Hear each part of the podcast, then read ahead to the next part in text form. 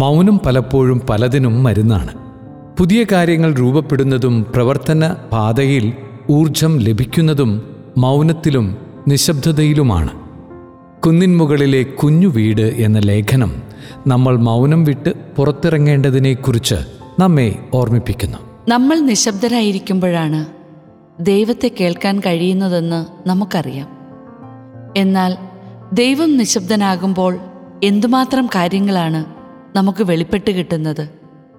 Covid കാലത്തിനിടയിലും ഉള്ളിൽ നിറഞ്ഞ ദൈവസ്നേഹാനുഭവങ്ങൾ നിരവധിയാണ്. ഇടവക പ്രവർത്തനങ്ങളുടെ ഇടയിൽ ഹൃദയസ്പർശിയായ എത്രയോ സന്ദർഭങ്ങളാണ് രൂപപ്പെട്ടു വരുന്നത്.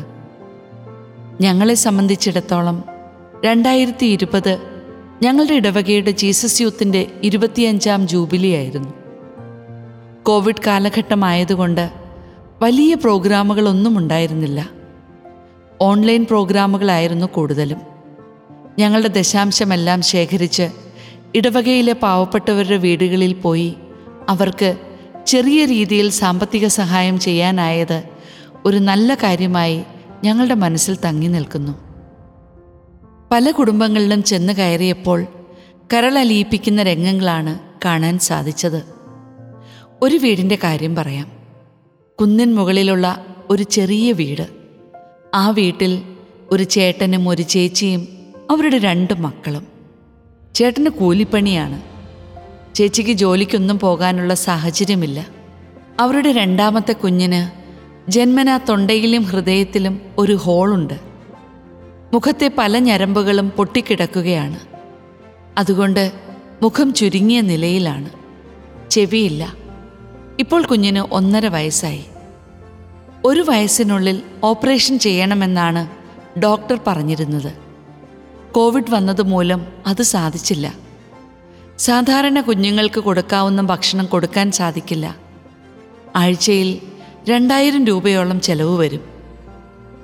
ഈ കുട്ടിയുടെ കാര്യത്തിലും ഇതുപോലുള്ള വേദനാജനകമായ സാഹചര്യങ്ങൾക്കിടയിലും നമുക്ക് ചിലപ്പോൾ സ്വാഭാവികമായും തോന്നാം, ദൈവം എന്താ ഇവിടെ മൗനമായിരിക്കുന്നതെന്ന്. ഞാൻ ശബ്ദിക്കാനും പ്രവർത്തനനിരതനാകാനും ആയിരിക്കണം ഈ മൗനം. രാജാവ് മറുപടി പറയും, സത്യമായി ഞാൻ നിങ്ങളോട് പറയുന്നു, എൻ്റെ ഏറ്റവും ഈ എളിയ സഹോദരന്മാരിൽ ഒരുവന് നിങ്ങളിത് ചെയ്തു കൊടുത്തപ്പോൾ എനിക്ക് തന്നെയാണ് ചെയ്തു തന്നത്. പറ്റുമെങ്കിൽ ഈ പാനപാത്രം, ഗെത്സമൻ തോട്ടത്തിലെ ആ പ്രാർത്ഥന നമുക്കറിവുള്ളതല്ലേ. നമ്മുടെ രക്ഷയ്ക്ക് വേണ്ടിയുള്ള പിതാവായ ദൈവത്തിൻ്റെ മൗനം നമുക്കവിടെ കാണാം. താടി രോമങ്ങൾ പറിച്ചവരുടെ മുൻപിൽ രോമം കത്തിരിക്കാൻ നിൽക്കുന്ന ചെമ്മരിയാടിനെ പോലെ മൗനം പാലിച്ച പുത്രനായ ദൈവത്തെയും നമുക്ക് കാണാം.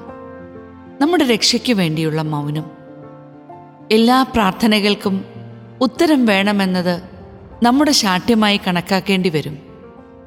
നമ്മുടെയും മറ്റുള്ളവരുടെയും ജീവിതത്തിൽ നമ്മൾ മൗനം വിട്ട് പുറത്തിറങ്ങാൻ ദൈവം പറയുന്നതായി നമുക്ക് കേൾക്കാനാകും. മൗനം പലപ്പോഴും പലതിനും മരുന്നാണ്. പുതിയ കാര്യങ്ങൾ രൂപപ്പെടുന്നതും പ്രവർത്തന പാതയിൽ ഊർജം ലഭിക്കുന്നതും മൗനത്തിലും നിശബ്ദതയിലുമാണ്. മൗനം ദൈവത്തിൻ്റേതെങ്കിൽ രക്ഷയ്ക്കാണെന്ന് ഉറപ്പായും നമുക്ക് വിശ്വസിക്കാം. വിശുദ്ധ വാക്യങ്ങൾ തന്നെ തെളിവുകൾ. ദൈവത്തിൻ്റെ മൗനം നമ്മുടെ ശബ്ദമായി തീരട്ടെ.